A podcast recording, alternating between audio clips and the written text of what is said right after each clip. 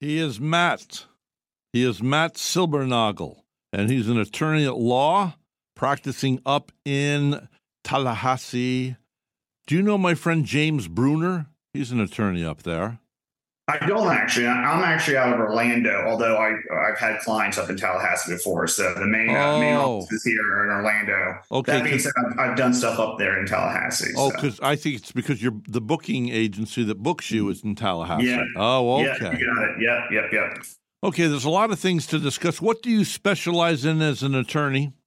Sure. So I uh, kind of twofold: complex commercial litigation. So that's a lot of uh, business on business type lawsuits. And then eminent domain, which is anytime the government comes and takes your pro- property for public use, I represent you as a private property owner.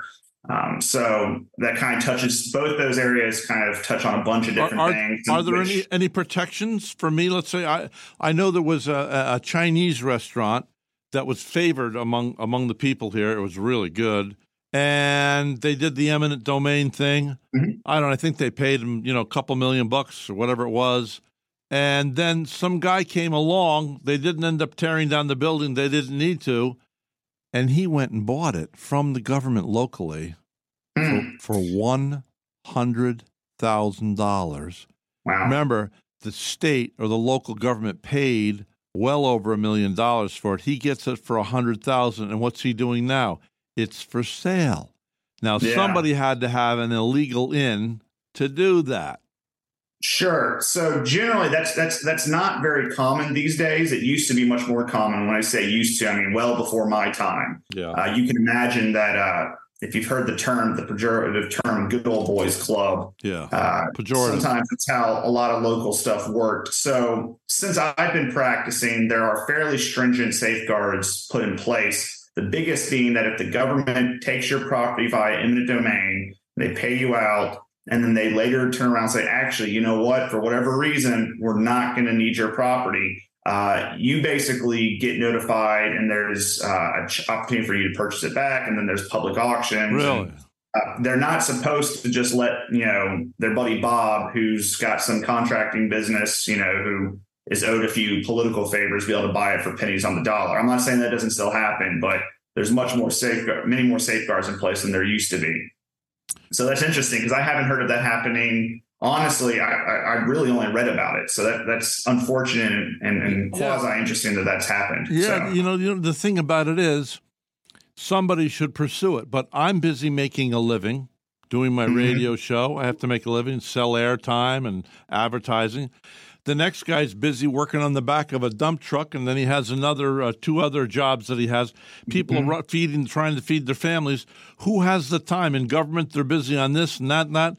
And so, who has the time to go after this and really investigate it? You know, and Mm-hmm. uh, so every it's amazing. It's just like with what happened with COVID. I mean, I was Mm-hmm. told by a local CPA, he won't tell me the names, but there are dentists and doctors and lawyers in this town that got millions of dollars after COVID, and it Oh, was yeah. not properly done. Found out they could go to jail. And at the Yep. very least, oh, millions of dollars, but they will never be found out. I mean, even uh, on NBC News one night, they said, well, most people won't be caught who did this stuff. They are surreptitiously going after some of them to put the fear of God in some, but Mhm. you know what I mean? Millions. Yeah. No, I, I, I know I know one one instance comes to mind where similar situation applied for some money that he didn't really need, but uh, he did some things to uh, not related to the COVID uh, stimulus package to catch the eye of some government officials, and one thing led to another, and he uh, ended up serving some jail time and paying it back, and it was a unfortunate situation brought about by his own misdoings. Don't get me wrong, but yeah, so he uh, he didn't keep his head down. I guess. is- Well, that's the thing. You know, I've I've uh, first of all, the Bible says ill-gotten gain grows wings and takes flight, and I have lived seventy years. I just turned seventy to know that's true. I don't know what it is about ill-gotten gain. I don't know if it's a Mhm. subconscious thing. If you're a good person inside, you're, it's like you have no respect for it. You throw it away flippantly. I, I ran into a guy in the cartel last year. He was in the cartel. He had five girlfriends and a wife. he goes into the ocean of Miami. He's miserable, and for some reason, mm-hmm. he tells he's talking to this couple from Canada, and um, he says he's miserable. Well, they invite him back up to their hotel room and they tell him about the Lord Jesus and reading from the Bible, and he he converts and, and becomes a born again Christian. He le- he leaves the cartel. Now they're making a movie. He has a book out. I interviewed him at Barnes and Noble, and they're putting out a book. I mean, a movie on the book. And uh, I said, I always wanted to ask you guys in the cartel this. I said, I watch these movies, and you know you're making five million. You got ten million. Why not stop now? You haven't been caught. Put the money, mm-hmm. take your girlfriend or your wife, hopefully in his case, go mm-hmm. somewhere and live out your life. You can live like a king on five million or ten million bucks invested the rest of your life. Yeah. He, he said, I said, I, he said, because you want more. Mm-hmm. Remember, Rockefeller said, How much is enough? They asked him, he said, Just a little bit more than what you have. Mm-hmm. More, the danger of more. So, anyway, um, there's a lot I want to discuss with you. I have a friend of mine. She's um, a uh, insurance, a personal, what do you call it? A pu- private adjust, a private adjuster. Yeah, and I didn't know about this till they came during the hurricane in, in 2004, was it? And they spent they, yeah. spent they spent a lot of money advertising with me. I said, "What's a public adjuster?" I didn't know that insurance companies do not have your best interests at heart. They're never going to give you fully what you own. Now I understand everybody's mad at DeSantis that he's put the public adjusters out of business. Can you explain this whole thing and what do you think about this? Yeah, so there's a couple different angles to it. You know, uh, what we're really talking about is kind of a slew of recent legislation that has been aimed at uh, an attempt to kind of curtail some of the open-ended regulation around uh, basically what is suits against the insurance company. And one of the biggest drivers of insurance costs consistently throughout Florida history, and I presume throughout every other state in the union, has been uh, lawsuits against insurance companies. Now, you kind of have two boats of lawsuits against insurance company. You have one, which I say are merited. You know, you have a policy, you have a legitimate, you know, damage or harm, you suffer legitimate damage or harm and you, you, you bring suit because the insurance company won't do what they're supposed to do.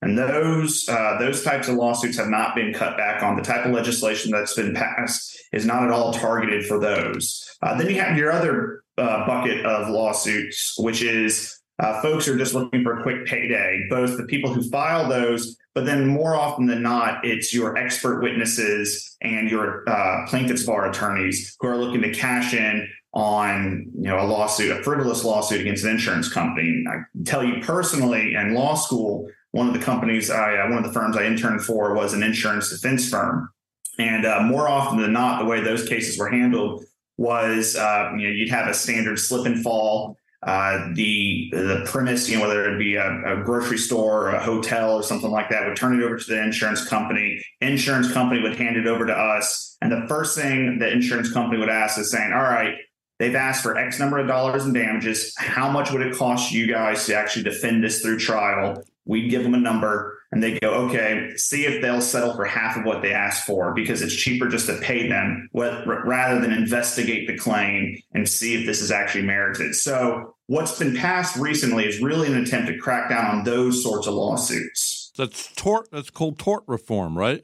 Right. You got it. And why did what? Why the word tort? What does that mean?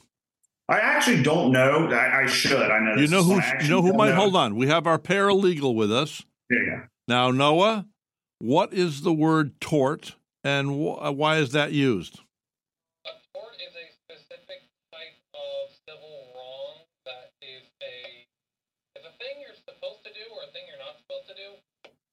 Hmm. So yeah. So I'll tell you this: I, I, I don't know the uh, etymology of the word, but I do know what it is, and that's basically like I heard Noah chime in. It is something that you. It's either a f- failure to act when you had a duty to act, or it's you know taking a wrong action. So, for instance, with your negligence, which is you know probably the most common sort of tort, is that you had a duty of care to provide to someone, and you failed to provide that care, and as a result, someone was damaged or someone was injured. That would be probably your most common type of tort you hear about is a negligence tort. Well, let me ask you this. like I've been the mayor of the airwaves for 29 years here in Vero Beach. Mm-hmm. Uh, for about over, well over 20 of those, I've been the, the official mayor of the airways. It was just something I said initially. And then, of course, I paid an attorney, I think it was about $3,000 to secure the name Mayor of the Airways, Rhett Palmer, and also uh, our little man in the mic leaning against it. Okay. So there's a, there's a joker around here that says he's running for the mayor of the airwaves. It's kind of usurping, or you know. And if I were to Sure. contest him publicly, then it would give him the uh, the public relations that maybe this individual wants. Do I have a case against this guy for affecting my livelihood? Uh, now, possibly. The answer is possibly. Now, I don't practice uh, trademark and patent law. Mhm. Uh, there's typically a group of attorneys, probably like the attorney you pay, who does specialize in it. And it gets a little, it gets, it's the devil's in the details, as they say. Yeah. Uh, but based solely off of what you just told me, I'd say that quite possibly, uh, particularly if he's profiting off of it. There's a lot of protections around parody. Uh, you know, for some reason, he can show that, hey, I'm just, you know, parodying this. You know, I, I'm not sure if you're familiar with any of the different TV shows out there that oftentimes make fun of real companies like Disney or, uh, you know, different things like that. They can get away with that using certain trademarks because they're parodying it. So I would have to know more details about what this gentleman Well, in Veer is doing with it, but possibly. Kind of like the guy. Uh, did you know if you do a parody on a famous song, and uh, like who's the who's the Jewish guy uh, that does Weird all? Al, Weird Al Yankovic. Yeah, Weird Al Yankovic.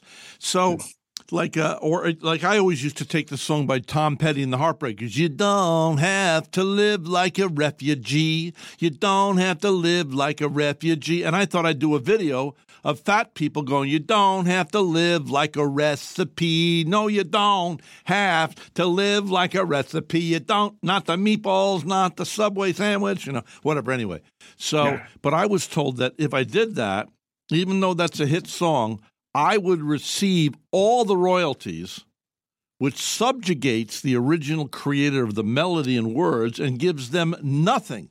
I don't think that's just.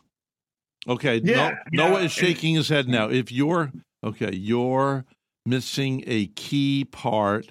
You have to point at the original. What do you mean? If you have a melody married to words, which is called prosody, you own that if you have two measures of that. Uh, you need to say it's a parody and tell the people what the original. Well, Al Yankovic doesn't do that. Well, the, the interesting thing about Al Yankovic is because he became so well known for doing that, that at a certain point, uh, the people who actually wrote the original songs that he's parodying, in many cases, actively was were hoping that he would make a parody of it because they knew it would get more attention to their song. Right. Especially, you know, as a kid, for instance, you know, one of the uh, more famous ones he did was living in an Amish paradise. Well, as a kid, I heard that before. I, and so I, as I got older, I go, what song is he making fun of? I didn't know he was making fun of a song. Come to find out, come to find out that it's Coolio's song, Gangsta's Paradise, which, you know, I don't personally relate to, but I found the actual song because of the parody. Yeah. So it got to a certain point where people were going, no, no, I hope Weird Al does a parody because it's going to bring attention to my song. So that's kind of one of those devils in the details. You got to figure out. Sometimes it's actually good business to have someone make fun of your Well, stuff. I tell you what, there used to be uh, a- in. There used to be a show in town called the Love Doctors. I don't know if they're still in business or not, but the original guys are all gone. But they were extremely popular uh, 25 years ago. And uh, somebody said they're talking about you on the radio. And I was just a little AM with a small FM talk. Mhm. Uh, I was complimented later on in life to find out one of the love docs actually listened to my show with frequency. But anyway, they were ma- they were making some fun of me, and that the first day I was all huffy and puffy. What are they doing? Yeah. Well, I turned on the next day and said, "Gee, I hope they talk about me again." yeah, yeah, for sure. they were Absolutely. complimenting me by talking about me. Yeah, yeah. You No, know? I mean, what's what's the old adage? You know, all publicity is good publicity. Sometimes that's true. You know. Just spell my name right. Yeah. It's like if you, Matt, and it's uh, it's called Silber Noggle, right? So if Mhm, you you work if you worked with Donald Trump for a while and you're in the headlines of the paper, even if he fires you, you've become famous. Oh yeah, absolutely. I want Yeah. that guy. I like that handsome guy, that Matt. I want him handling my Yeah. case. Bingo. Well, Cha-ching, Yeah. cha-ching, right? that's all those that's i mean that's the whole point you know i don't i don't watch them but my my wife will from time to time watch some of these reality shows that you hear about and come to find out a lot of these people get on having no hope or expectation of ever winning whatever the contest might be. They just know that if they get on there and they can make a big stink and everyone talks about them for a little while they can blow up on instagram and all sorts of different social media. And now all of a sudden you look they have multi-million dollar endorsement deals for just talking about products on their social media because they gained all these followers. So it's it's it's the business side of that is is quite interesting actually. Yeah, what do you think about that red haired guy with the red beard, the young guy, who turns out to be a nice human being? He wrote that song, A Rich Men Above Richmond. oh yeah yeah yeah Four, No, four hundred million. What's that? Yeah. What's his Oh, name? well, his stage name is Oliver Anthony. It's after his grandfather. But yeah, no, very interesting gentleman. 400 million views.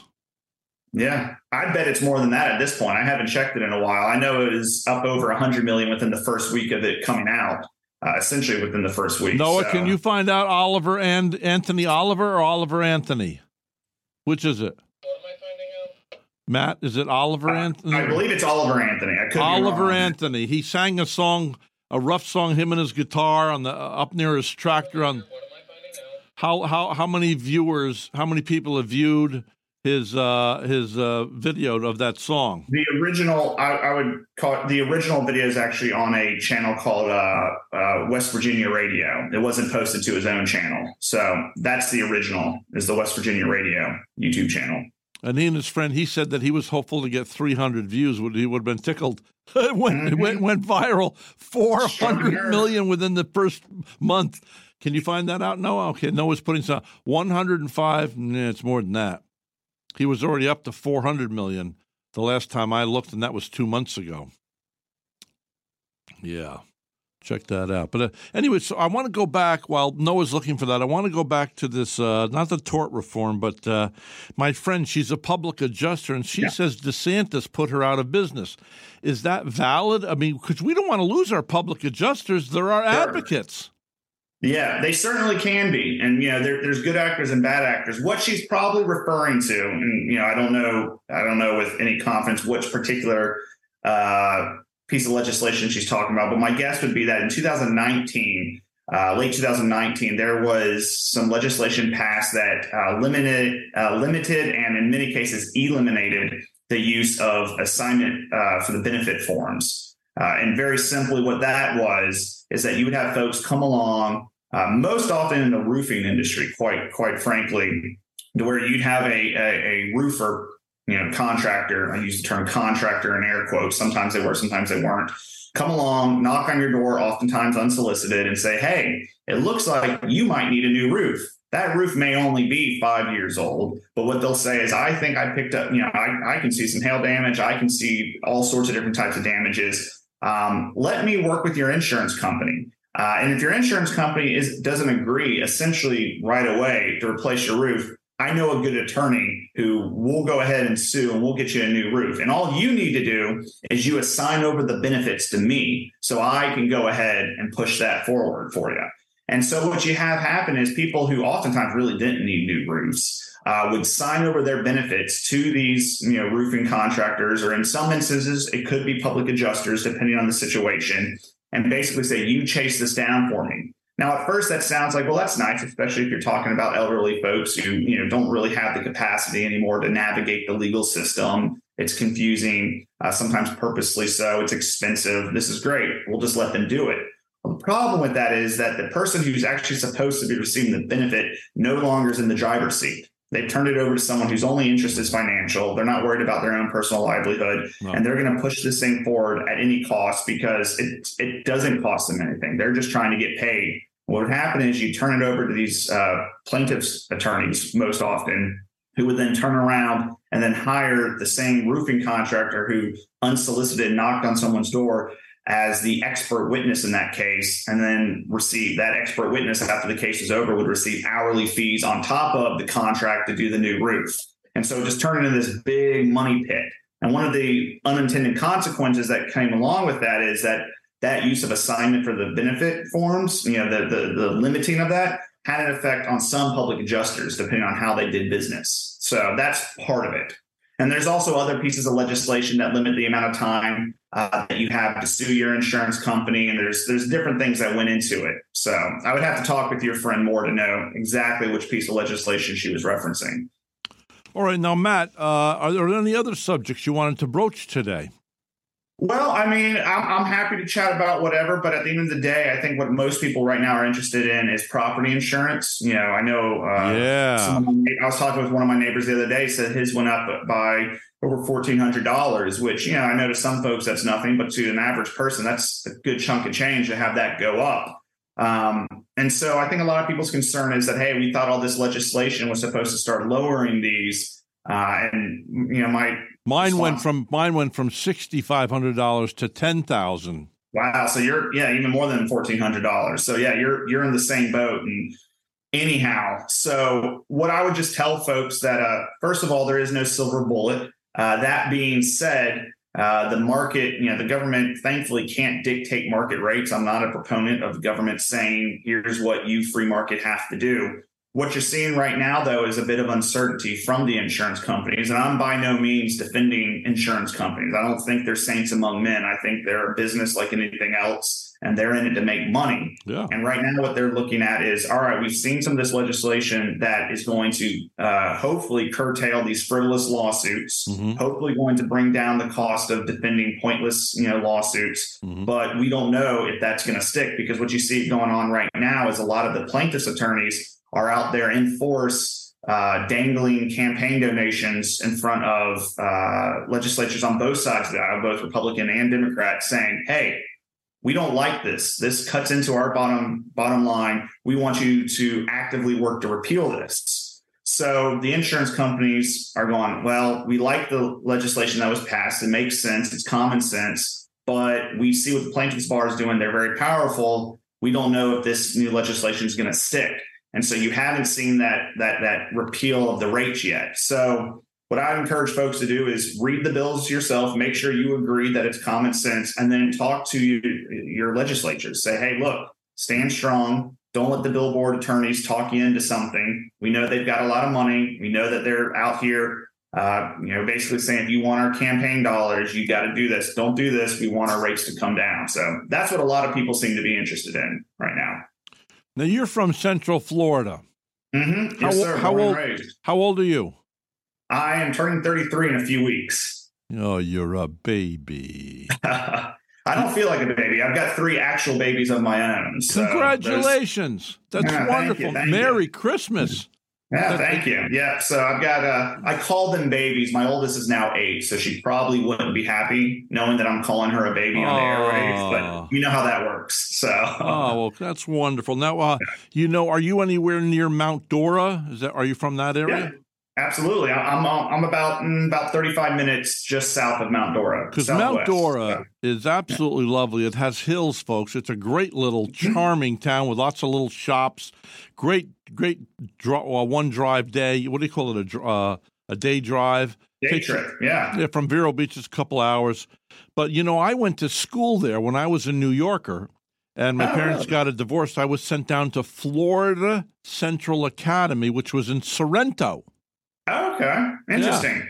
Was that in the uh oh, what is the name? Because there is a well-known mansion in that area, in the Sorrento area, that used to have an academy. It's now a wedding venue. I'm blanking on the name of the no, mansion. you know why? It was a huge, grand old hotel that Okay. became Florida Central Academy.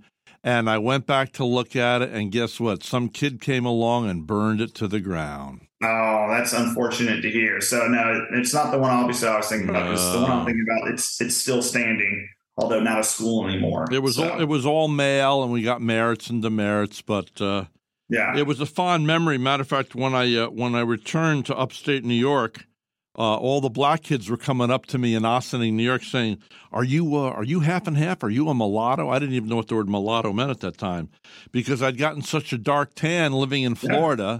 Because we were at the swimming pool every day, yeah. and, and by the way, we didn't have we didn't have air conditioning back in. Uh, let's see, I was thirteen. I was born in fifty three.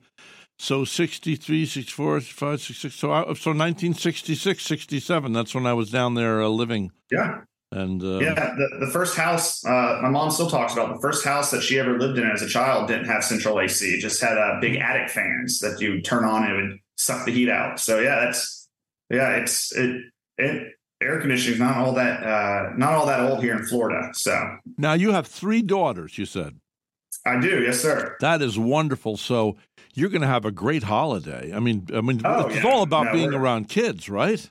Oh, absolutely no. And we're going up to uh, see uh, see some family. My brother and his wife. We're gonna. The family is all convening in Middleburg. If you know where Middleburg, Florida is, it's where they live. Oh. And they've got two kids of their own. So we're gonna have five kids, all eight and under, running around. So it's gonna be fun. So well, and you know, I'm a 70 year old now. My advice to you, even though you're not giving it to me, which is arrogance because you don't unsolicited advice, enjoy it. Savor every moment. It's sacred. You will find out that little eight year old you have, just remember mm-hmm. in 10 little short years, she's going to be 18. Oh, I know. Daddy, I, I don't want, I don't drop me off at school. I don't want the kids to see you dropping me off. Yeah, no, I know. I, I, remind my wife all the time. I said, just think, in a few more years, she's going to be embarrassed of us. yeah, and it won't be eighteen. No it'll be more like it'll be like fourteen. Well, remember, remember, uh, Mark Twain said his father knew so little when he was sixteen, and he mm-hmm. was surprised when he returned home when he was twenty-two how much his father had learned. That's accurate. That's accurate. Yeah. Well, listen. Uh, uh, I'm glad what you do, Matt. Matt's uh, Silbernagel. Uh, mm-hmm. I, I, remember Sam Silber used to sell us ice cream when I was a little kid, five years of age in Poughkeepsie, New York. But anyway, uh, so Matt Silbernagel, uh, Merry Christmas to you and your bride and your beautiful three daughters. And it's always a pleasure to have you on here. And if we, anytime we can serve you, please let that happen. And God bless you. I don't know what else to say except I'll see you next year, Matt. Yeah, absolutely. Merry Christmas to you, Rhett. Merry Christmas to you, Noah, there in the booth. Appreciate you guys having me on. All right. God bless you. You too. Okay. Bye bye.